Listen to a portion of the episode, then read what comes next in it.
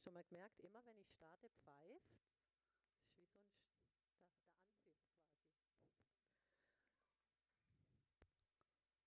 Theo, passt? Okay. So, dann darf ich euch recht herzlich begrüßen. Ich freue mich, dass ihr alle da seid, dass ich hier da sein darf. Wenn jemand das erste Mal hier ist, möchte ich ihn ganz herzlich in unserer wunderbaren Familie begrüßen. Ich steige auch gleich ein. Martin hat für mich schon vorgebetet, aber ich möchte trotzdem mit einem kurzen Gebet einsteigen und ja, Jesus, ich lobe und ich preise dich. Ich danke dir für diese wertvollen Menschen, die hier alle sitzen. Und ich danke dir, dass dein Wort jetzt einfach durch mich hindurch fließt, dass du den Weg bereitet hast und die Worte so längst, wie sie dir wohlgefällig sind. In deinem heiligen Namen. Amen. Amen. Okay, ich habe euch heute eine Predigt mitgebracht und der habe ich den Titel gegeben Am Tisch des Herrn. Hat so eindrücklich gepasst mit diesen umgeschmissenen Tischen. Es geht um Tische. Und ich habe die Bibelstelle Psalm 23 und daraus den Vers 5 darüber gesetzt. Du bereitest vor mir einen Tisch im Angesicht meiner Feinde. Du salbst mein Haupt mit Öl und schenkst mir voll ein. So, wie komme ich denn jetzt auf diese Predigt? Also wenn ich mit dem Auto unterwegs bin, dann läuft bei mir in der Regel Lobpreismusik. Ziemlich laut und ich singe dann auch wirklich lautstark mit. Die meisten Texte kann ich auswendig, weil die halt einfach rauf und runter laufen. Dann war es aber so, vor ein paar Wochen, da kam da ein Lied, das habe ich bestimmt schon tausendmal gehört und vielleicht fast genauso oft mitgesungen. Aber dann kam eine Liedzeile, die hat mich an diesem Morgen so richtig knallhart ins Herz getroffen. Der Sänger, der sang da, ich nehme Platz an deinem Tisch in meiner Feinde Angesicht. Und sofort war da diese Frage in meinem Kopf wie so ein Blitz. Tue ich das wirklich? Nehme ich dieses Angebot wirklich an? Setze ich mich da an diesen Tisch? Und wir alle kennen den Psalm 23 vermutlich von Anfang bis Ende, aus, auf den diese Textzeile hinweist. Und ich denke, so wie wir hier sitzen, sind wir auch alle davon überzeugt, dass Gott imstande ist, einen Tisch zuzubereiten, auch wenn da noch so viele Feinde lauern. Und deshalb möchte ich heute mal so hinterfragen, handeln wir wirklich nach dem, was wir im Gebet so aussprechen? nach dem, was wir im Lobpreis singen. Ich habe noch nie so darauf geachtet wie heute, was diese Texte tatsächlich in mir machen, nachdem ich diese Predigt vorbereitet habe. Handeln wir in dem Vertrauen auf Jesus, dass wir ihm doch immer wieder sagen und sprechen. Und deshalb sind meine Punkte, meine Predigtpunkte heute eigentlich auch eher Fragen. Fragen, die wir uns jeder gerne selbst stellen sollte und aber auch bitte gerne selbst ehrlich beantworten sollte. Und ich starte mit der ersten Frage, die mich eben so tief getroffen hast, hat und die gebe ich jetzt an euch weiter. Setzt du dich an diesen Tisch, der so ganz speziell für dich vorbereitet wurde? Und ich hatte da so ein Bild, ich dachte über die damaligen Tischsitten nach als dieser Vers entstand. Und ich weiß nicht, ob die das im Alltag auch so gehandhabt haben, aber ich weiß auf jeden Fall zu Festivitäten, da wurden dann um die Tische solche schönen Polster ausgelegt und die Menschen, die lagen dann eher so am Tisch, ne? so aufgestützt, Beine nach hinten weg. Und dann habe ich gedacht, hey, zum Essen nehmen die eine Position ein, in der sie ja viel verletzlicher sind, viel leichter angreifbar. Und dann sah ich da so David, wie er so mit Jesus am Tisch liegt, genüsslich isst und einfach dessen Gegenwart genießt. Und drumherum steht so eine ganze Armee bewaffneter Krieger, so bis unter die Zähne, die dem eigentlich ans Leben wollen. Und jetzt versetzt du dich mal in diese Situation. Stell dir doch einfach mal vor, ist Freitag, du bist eingeladen. Grillabend, toll. Der Freund von dir, Du weißt genau, wenn der einlädt, dann kommt was Gutes auf den Tisch. Fleisch oder so. Ne? Du freust dich darauf. Du kannst gut gebrauchen. Weil, klingt. Die Woche, die war echt schlecht. Ihr habt so viel zu tun in der Arbeit, die Stimmung ist nicht gut und auch der heutige Tag, der ist bisher, der war einfach so unerfreulich. Ne? Und dann wanderst du da so voller Vorfreude in diesen Garten rein, sind da schon Gäste da, du grüßest alle ganz herzlich, wow, da hinten, da steht der Tisch, da sind die Sachen drauf. Und dann entdeckst du ganz hinten im Eck so eine Gruppe finsterer Gestalten. Und du weißt genau, die sind hier nicht eingeladen. Aber irgendwie haben die sich Zutritt verschafft. Und die mustern dich mit bösen Blicken. Die checken irgendwie so die Lage ab. Und in dem Moment weißt du, die führen nichts Gutes im Schilde. So. Interessiert dich in dem Moment wirklich noch, was auf diesem Tisch steht? Könntest du dich jetzt in Ruhe dahinsetzen, genüsslich essen, mit deinen Freunden plaudern? Oder überlegst du dir nicht vielleicht eher, hey, wie komme ich hier so schnell wie möglich aus dem Garten wieder raus? Oder zweiter Gedanke, du Mann, startest du deinen inneren Kampfmodus und denkst, hm, ich mache mich mal bereit, weil das Gefühl sagt dir, du bist jetzt hier verantwortlich und du hast jetzt die Sache gleich zu klären. Oder dritte Option, vertraust du deinem Freund, dass er die Lage hier absolut im Griff hat und die Typen auch in Schach halten kann? Glaubst du, dass er genügend Autorität besitzt, ihnen unmissverständlich klarzumachen, dass sie hier nicht erwünscht sind und hier diese Party jetzt zu verlassen haben? Ich habe hier Jesaja 41,10. Den habt ihr nicht, Jungs, weil ich habe die ähm, Hoffnung für alle Übersetzung genommen, weil mir dieser, diese Wortwahl in diesem Jesaja 41,10 am besten gefällt. Da steht: Fürchte dich nicht, denn ich stehe dir bei. Hab keine Angst, denn ich bin dein Gott. Ich mache dich stark, ich helfe dir. Mit meiner siegreichen Hand beschütze ich dich. Und jetzt frag dich, wie reagierst du, wenn du dich bedroht fühlst, schwach, hilflos? Sprichst oder handelst du dann nach deinen Gefühlen? Oder kannst du wirklich in dem Moment, wo es drauf ankommt, deinen Blick, deine Gedanken auf Jesus richten? Nimmst du seine Autorität wahr? Siehst du, was er dir anbietet? Zu deinem Schutz, zu deinem Wohl, zu deinem Segen? Vertraust du ihm in diesem Moment wirklich voll und ganz? Oder wirst du vielleicht eher selber tätig? In 2. Korinther 1,20, da sagt Paulus, denn auf alle Gottes Verheißungen ist in ihm das Ja, darum sprechen wir auch durch ihn das Amen Gott zur Ehre. Hey, Jesus ist das Ja. Er selbst, er ist diese Bestätigung für alles, was dir Gott anbietet. Er bietet es dir an. Jesus ist das Ja. Wir bestätigen das mit dem Amen und dann ist das komplett, dann ist das rund. Alles, was aber dazu braucht, ist halt deine Entscheidung, dich an diesen Tisch zu setzen, deinen ganz eigenen Platz einzunehmen, den Gott für dich vorgesehen hat. Und damit komme ich schon zur nächsten Frage. Was hält dich davon ab?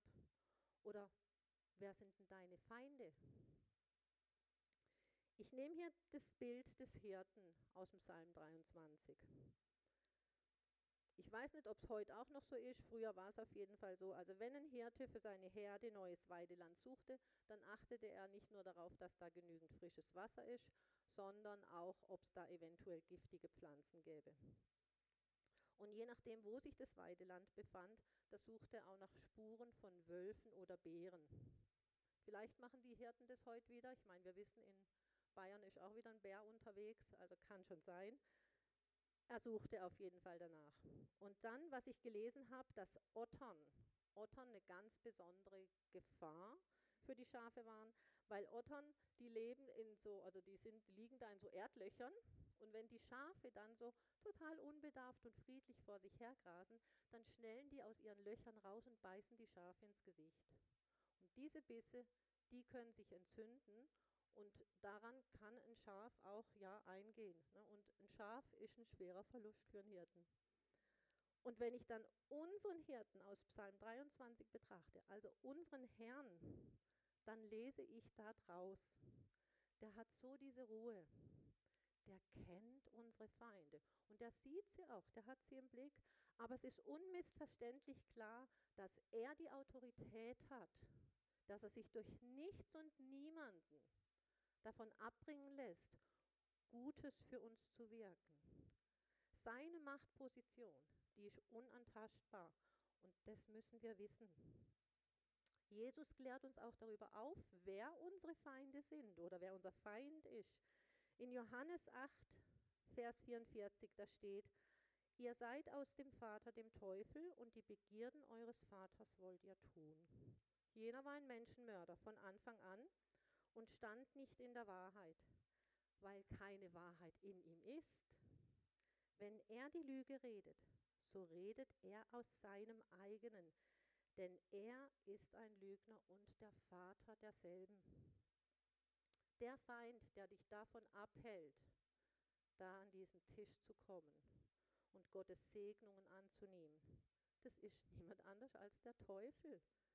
Er ist wie diese Otter, die, sobald du in seine Nähe kommst, die dann zubeißt und dir Verletzungen zufügt, die auch tödlich sein können. Der Teufel ist der Vater der Lüge. Und wir wissen, eigentlich wissen wir, was aus der Lüge resultiert. Ich habe mal aufgelistet, Angst, Zweifel, Minderwert, Unzufriedenheit, Missgunst, Hochmut, Stolz, Habgier, Krankheit, Süchte, Depressionen und so weiter. Man könnte diese Liste um etliches weiterführen. Aber das ist genau das, was dir der Teufel auf seinem Tisch anbietet. Schön umhüllt mit dem Zuckerguss der Lüge, damit du es gar nicht merkst. Und wir wissen auch, dass Satan nicht alleine unterwegs ist. Nee, der hat so seine Helfer. In Offenbarung 12, Vers 9, da steht, und es wurde hinausgeworfen, der große Drache, die alte Schlange, die da heißt Teufel und Satan, der die ganze Welt verführt. Er wurde auf die Erde geworfen und seine Engel wurden mit ihm dahin geworfen. Und ein weiterer Vers, Epheser 6, Vers 12. Denn wir haben nicht mit Fleisch und Blut zu kämpfen, sondern mit Mächtigen und Gewaltigen, mit den Herren der Welt, die über diese Finsternis herrschen, mit den bösen Geistern unter dem Himmel. Diese bösen Geister, manchmal werden sie auch unreine Geister genannt, das sind diese Engel des Teufels, das sind nichts anderes wie Dämonen. Das muss uns klar sein. Und jetzt ist halt nun mal so, wenn du versuchst, mit jemandem aus der Welt über Dämonen zu sprechen, kann es dir passieren, dass du vielleicht für verrückt erklärt wirst. Aber jetzt bedenken wir doch mal, es sind schon Menschen in psychiatrische Kliniken eingewiesen worden, weil sie erklärten, Stimmen zu hören und Scheingestalten zu sehen und sich dementsprechend verhalten haben. Man nennt es heute Schizophrenie, glaube ich. Teufel, Dämonen, dunkle Mächte, das schaut man sich in Filmen an. Das sind Fantasien, damit man sich ein bisschen gruseln kann. Ganz schlimm, dem Teufel wird manchmal so ein charmanter Stempel ausgedrückt, dass er den Mensch dann noch sympathisch wird dadurch. Ich kenne Frauen, ganz schlimm, wie ich das dann so mitgekriegt habe im Gespräch, die betiteln sich selber als Hexe, finden das sexy und sind auch noch stolz darauf. Hey, unglaublich gefährlich.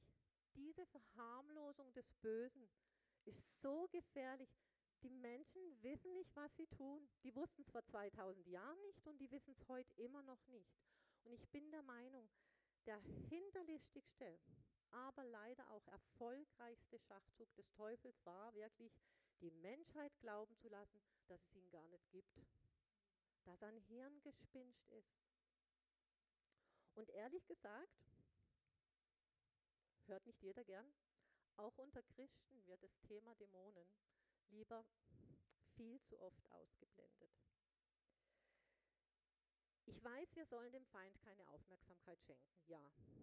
Aber wir müssen doch wissen, welche scheinbar harmlosen Situationen,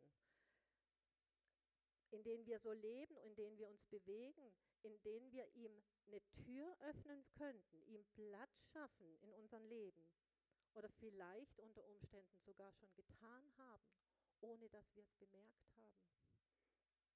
In 1 Timotheus 4, 1 bis 2, da steht, der Geist aber sagt ausdrücklich, dass in späteren Zeiten manche vom Glauben abfallen werden, indem sie auf betrügerische Geister und Lehren von Dämonen achten, durch die Heuchelei von Lügenrednern, die in ihrem eigenen Gewissen gebrandmarkt sind.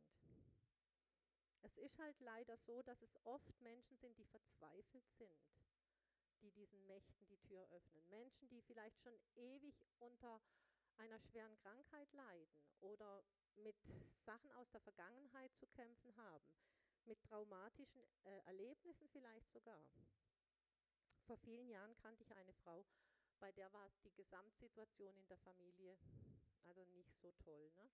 Ähm, ihr Mann und ihr Bruder, die hatten ein gemeinsames Familienunternehmen zu führen. Und dann plötzlich unerwartet verstarb dann praktisch der Bruder ihres Mannes. Die Schwägerin, die hatte dann tiefe psychische Probleme und das Unternehmen musste ja trotzdem irgendwie weitergeführt werden. Alles in allem hat es diese Ehe so sehr belastet. Und die Frau, die wurde dann, die hatten noch zwei Kinder, eins davon war behindert. Und die hat dann irgendwie, sie wurde unglücklicher, unzufriedener. Sie hat sich zurückgezogen, die hat Ängste entwickelt. Und wodurch und durch wen weiß ich nicht. So nah war ich nicht dran. Aber irgendwann hat sie angefangen, nach Lösungen zu suchen. Eigene Lösungen. Mit Hilfe eines Pendels. Also sie war vollkommen davon überzeugt, dass irgendwelche Energien und Mächte um sie herum ihr positive Antworten auf ihre Fragen geben wird. Das Schlimmste daran war, sie hat versucht, andere Menschen damit hineinzunehmen junge Menschen, warum auch immer. Also Menschen, Kinder, Jugendliche, die ihre eigenen Kinder sein hätten können.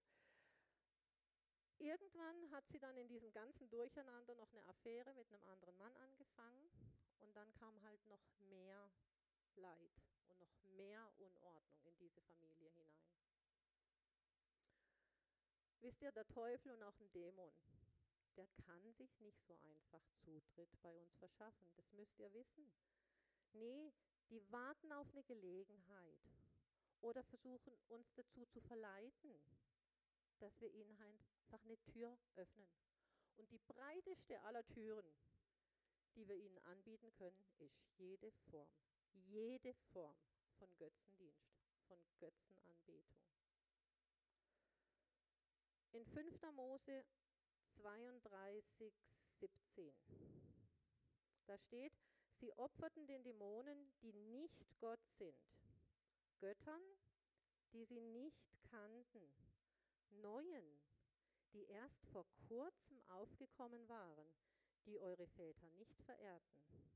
Hey, dieser Text entstand vor dreieinhalbtausend Jahren.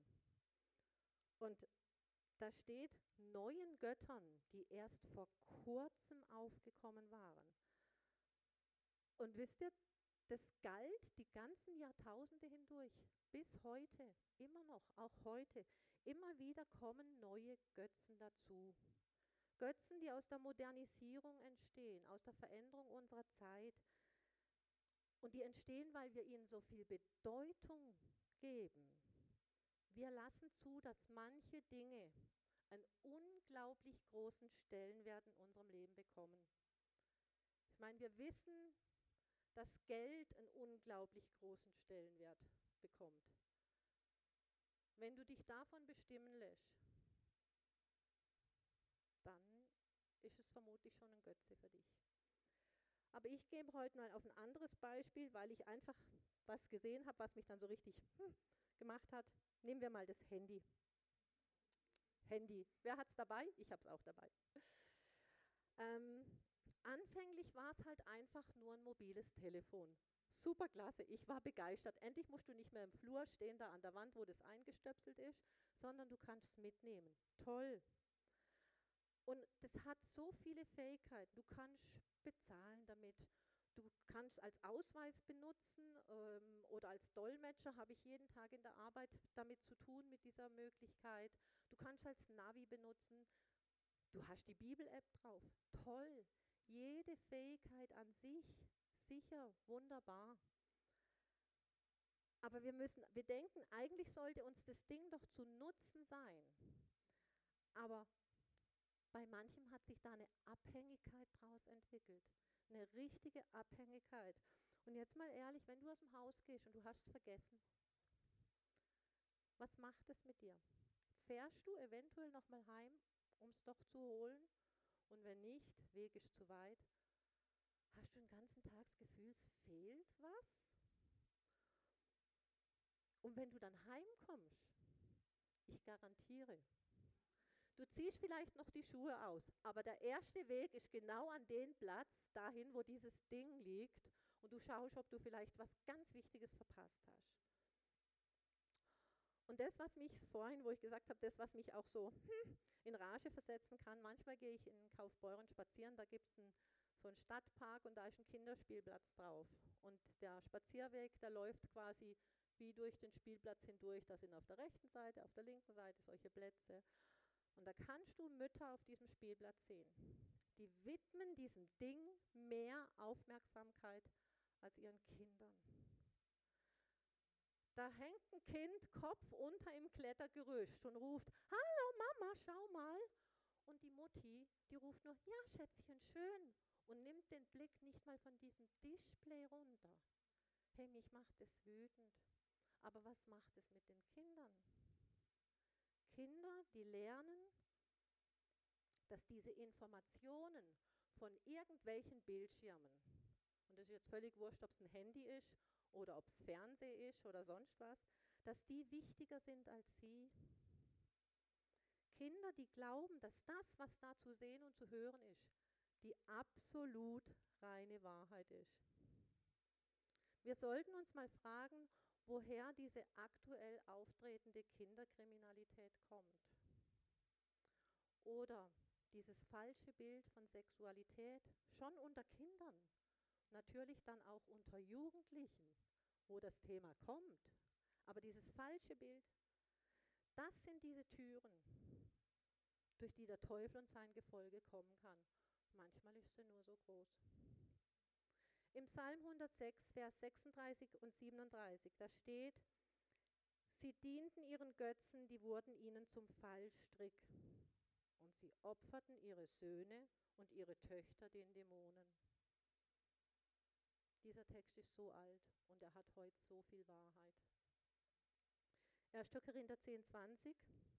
Was man da opfert, das opfert man den Dämonen und nicht Gott. Ich will aber nicht, dass ihr mit den Dämonen Gemeinschaft habt. Es ist halt so, in der heutigen Zeit, da suchen so viele Menschen nach Trost, nach Antworten in den skurrilsten Angeboten. Also ich hatte mal eine Arbeitskollegin, Hypnose mit irgendwelcher Rückführung.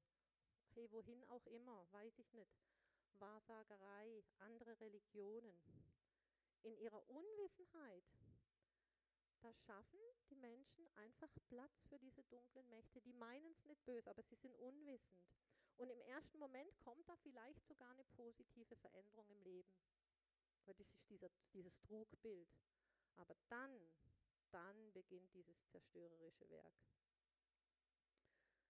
Da werden krankhafte Rituale entwickelt, Süchte entstehen daraus. Die Person ist da drin gefangen, ganz langsam aber sicher richtet sie sich halt selbst zugrunde. Und ich möchte jetzt nicht, dass hier jemand oder irgendjemand in Panik gerät. Gell? Also nicht jedes falsche Handeln, wo du denkst, ah, das war nicht so in Ordnung, oder Gedanke, hm, war jetzt vielleicht nicht sehr christlich, bedeutet jetzt gleich, dass ein Dämon in dir steckt. Gell? Also keine falsche Panik. Aber du musst einfach wissen, dass dein eigenes Fleisch dich oft dazu verleitet, gegen Gottes Wort, und es geht hier immer um Gottes Wort, dass es sich, dich verleitet, gegen Gottes Wort und gegen seinen Willen zu handeln. Und das ist dann das, was dich nachher in echte Schwierigkeiten bringt.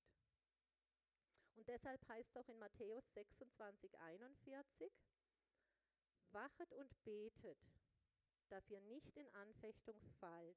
Der Geist ist willig, aber das Fleisch ist schwach. Der Geist ist willig, aber das Fleisch ist schwach. So ist es. Und was nicht wegzudiskutieren ist, der Teufel weiß das. Ne?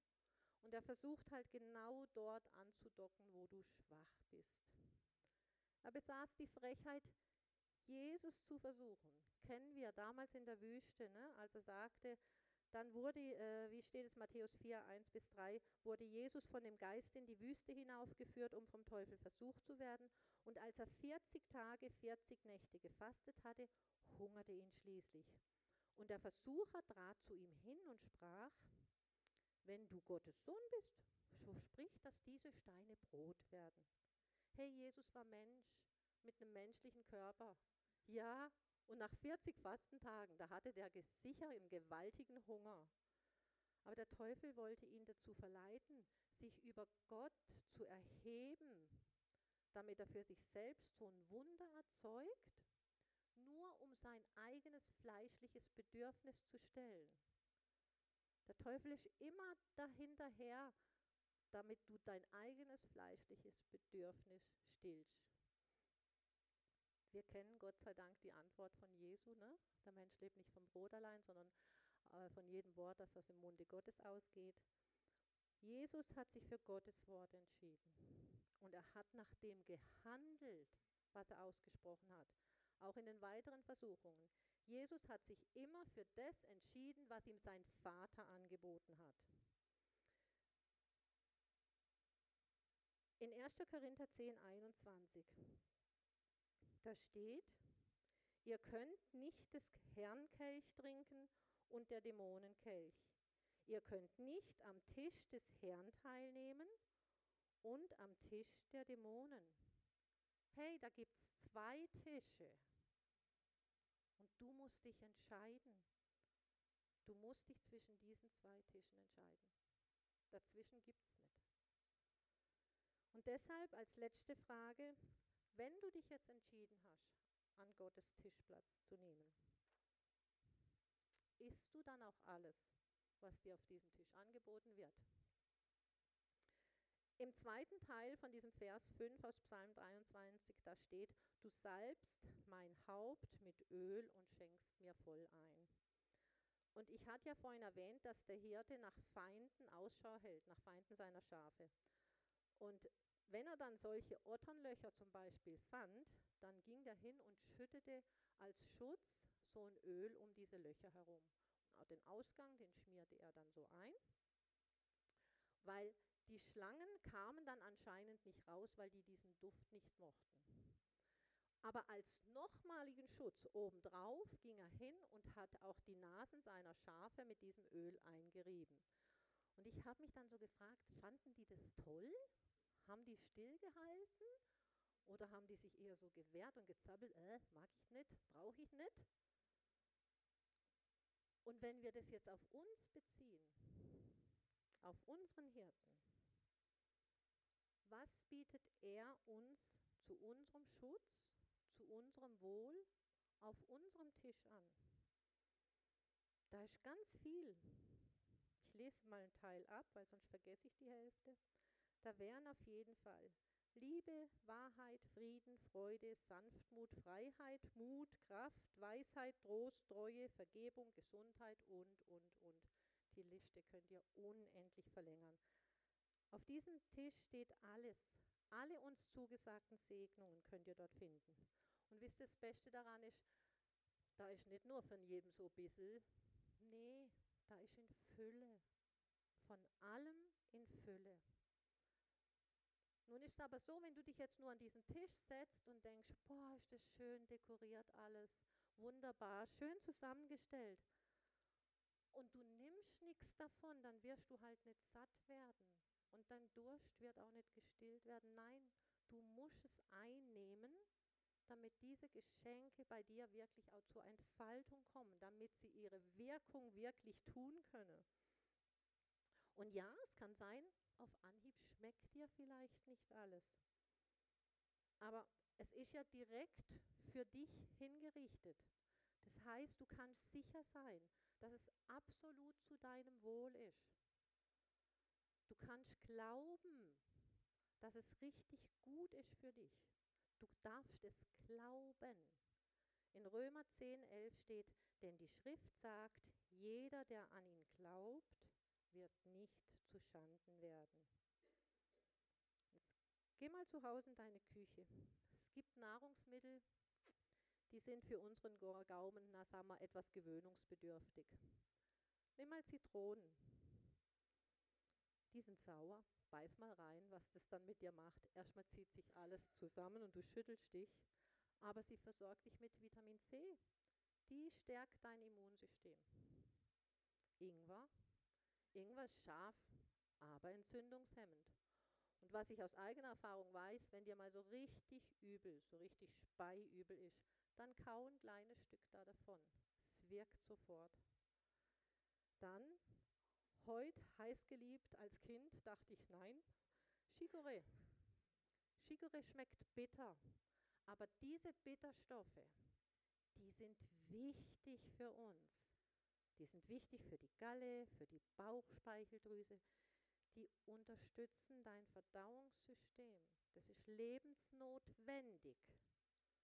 Und genauso ist es halt mit manchem, was dir Gott auf seinem Tisch anbietet. Du sollst jemandem vergeben. Und das stößt dir erstmal so richtig sauer auf. Diese Person, die hat dich über Jahre hinweg abwertend behandelt. Die hat dich vielleicht sogar betrogen. Aber wenn du es dann tust, wenn du ihr vergibst, dann lösen sich diese inneren Entzündungsherde auf. Dieser Wundbrand, den du hast, so in deinem Herzen, der kann endlich heilen. Und erst dann kann dieser Frieden, den Gott dir anbietet, zu seiner vollen Entfaltung kommen. Oder nimm die Wahrheit. Manchmal schmeckt sie bitter. Aber wenn du sie annimmst, ist sie absolut heilsam. Jesus sagt, ich bin der Weg, die Wahrheit und das Leben. Wenn du Jesus annimmst, dann hast du das Leben. Und wir wissen, wenn Jesus die Wahrheit gesprochen hat, dann waren nicht immer alle begeistert. Und ja, du wirst garantiert mit unschönen Dingen konfrontiert werden. Und du wirst dir garantiert eingestehen müssen, dass du in vielen Sachen komplett falsch gelegen hast. Dass du vielleicht Dinge getan hast, die nicht gut waren, die Gott vielleicht sogar ein Gräuel waren. Und genau das mag im ersten Moment für dich wirklich so richtig bitter schmecken. Aber es beschleunigt den Verdauungsprozess, weil die Wahrheit, die reinigt dich, die befreit dich. Ein junger Mann, aber für sein Alter schon sehr, sehr weise, der sagte mir neulich einen Satz, ganz unabhängig, da passt hier so, so gut rein. Der sagte, Lügen sind süß, aber toxisch. Wahrheit ist manchmal bitter, aber heilsam. Das war so gut, ich muss nochmal sagen. Lügen sind süß, aber toxisch. Wahrheit ist manchmal bitter, aber heilsam. Und wir alle wissen, wer uns die Lügen auftischt und wer uns die Wahrheit bringt. Und ich höre oft in Gesprächen, ja, Angelika, das, was du sagst, ist sicher richtig und das, was in der Bibel drüber steht, weiß ich auch. Aber sorry, ich kann es nicht umsetzen, ich kann es für mich nicht annehmen. Alles abgeben und den Lügen des Teufels nicht glauben, ich kann doch meine Gedanken nicht so einfach abschalten. Hm, kann ich verstehen. Manche Menschen die schaffen das beim ersten Mal, da ist ein Gebet und die haben das ergriffen und sind frei. Und dann gibt es Menschen, bei denen ist es wie ein Kampf, ein Glaubenskampf, ein Vertrauenskampf. Aber doch, du hast Einfluss auf deine Gedanken. 2. Korinther 10, 5 sagt, dass wir Macht über unsere Gedanken haben. Lest diesen Vers zu Hause. Schreibt euch den auf und klebt ihn euch übers Bett. ähm, muss ich aufpassen, den Faden nicht verlieren. Also, du musst Gottes Wort, die wirklich die einzige Wahrheit ist, die einzige Wahrheit, Gottes Wort, die einzige Wahrheit, ich kann es nicht oft genug sagen, du musst sie immer wieder aussprechen, laut aussprechen. Du musst sie wiederholen, wiederholen, beten, beten, beten, so lange, bis vom Kopf in dein Herz gerutscht ist. Und dann kannst du sagen, ja, ich glaub's, ich hab's ergriffen. Und je nachdem, wo du stehst, kann es ein langer Prozess sein. Manchmal ist es ein jahrelanger Prozess, den wir nicht verstehen. Aber glaub mir, wenn der Teufel merkt, dass du dich veränderst, dann wird er versuchen, deine Aufmerksamkeit immer wieder zu bekommen. Und deshalb ist so wichtig, dass du da dran bleibst. Du darfst nicht aufgeben. Du kannst ja sicher sein, du bist nicht alleine. Gott ist immer bei dir, immer. Im Psalm 18,30 steht: Denn mit dir kann ich Welle erstürmen und mit meinem Gott über Mauern springen. Und mit diesem Wissen komme ich jetzt ganz langsam zum Schluss. Ich wollte euch heute einfach mal nahebringen, dass eben jeder so für sich selbst hinterfragt, ob das Handeln im Alltag wirklich dem entspricht, was wir singen, was wir beten. Wir haben gewaltige Lobpreislieder. Aber auch im Lobpreis, im Gebet kann man religiös werden. Du entwickelst ein Ritual, dasselbe Gebet immer zur selben Situation. Denk ans Vater unser. So ein tolles Gebet, so unglaubliche Tiefe. Aber ich glaube, das ist eins der meistgesprochenen Gebete, die einfach nur dahergeleiert werden, ohne dass diese Worte wirklich im Geist zum Herrn getragen werden. Die Lobpreislieder, mein ganzes Leben gebe ich dir. Jeder für sich, wirklich? Englische Lobpreislieder, tolle Melodie, super Rhythmus. Aber kannst du verstehen, was du da singst?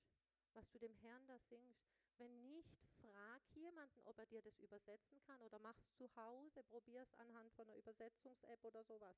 Lass dir diese Lieder übersetzen, damit du weißt, was du dem Herrn da bringst. Frag dich, spiegelt dein tägliches Handeln wirklich das Vertrauen auf Jesus wieder? dass wir ihm so oft singen und sagen. Vermutlich gebe ich euch heute mehr Fragen als Antworten mit nach Hause, aber ihr wisst, wo ihr die Antworten findet. Und wenn nicht, dürft ihr nach dem Gottesdienst nochmal zu mir kommen, ich sage es euch dann, okay? Nochmal ganz kurz diese drei Hauptfragen, die wie so, eine, ja, wie so ein Grundgerüst für dich sein sollten. Erstens, setzt du dich an Gottes Tisch der ganz speziell für dich bereitet wurde. Zweitens, was hält dich davon ab oder wer sind deine Feinde? Und drittens, isst du alles, was dir auf diesem Tisch angeboten wird? Letztendlich sind es drei Vertrauensfragen. Und ausschlaggebend ist halt, wie in allem, wie du dich entscheidest. Wenn dir aber klar ist, dass Satan und seine Helfer gar nicht gegen dich, gar nicht gegen die Menschen kämpfen. Nein. Sondern gegen Gott. Dann hast du die Entscheidung, lässt du dich zum Spielball des Teufels machen oder nicht. Und ich garantiere dir, als Spielball des Teufels wirst du gewaltige Schrammen abbekommen oder vielleicht völlig daran kaputt gehen. Denn der Teufel, der kämpft durch dich gegen Gott. Aber Gott kämpft für dich gegen den Teufel. Und deshalb gebe ich euch noch den zweiten Mose 14, 14 mit nach Hause. Der Herr wird für euch kämpfen, ihr aber werdet still sein. Und die Frage ist, schenkst du Gott dein ganzes Vertrauen oder nicht? Und wenn jetzt jemand hier ist, der sagt, hm, habe ich vielleicht bisher nicht so getan. Aber ja, ich möchte das alles im Glauben annehmen, was Jesus für mich auf seinem Tisch bereithält. Ich will mein Leben heute Jesus anvertrauen. Dann bitte ein ganz kleines, kurzes Handzeichen und dann sprechen wir ein gemeinsames Gebet. Wenn jemand später Gebet braucht, bitte gern, wir sind da. Ähm, dann komme ich zum Ende. Lasst uns einfach gemeinsam dem Herrn beten. Herr, wir loben, wir preisen dich. Ich danke dir, Herr, dass du heute mitten unter uns warst. Und ich danke dir, dass du jedem sein Herz berührst, dass du diese Fragen, die wir heute mit nach Hause nimmst, äh, nehmen, dass du die in uns arbeiten lässt und dass du sie auch durch dein Wort zur Antwort bringst, Jesus. Ich weiß, du hast für jeden die passende Antwort parat, Herr. Segne diese Menschen hier, ihre Familien und ja, segne unsere Worte, die wir aussprechen. In Jesu Namen. Amen, Amen, Amen. Auf. Dankeschön. Danke. Vielen Dank, Angelika. Du hast wahrhaftig Gottes Wort gesprochen.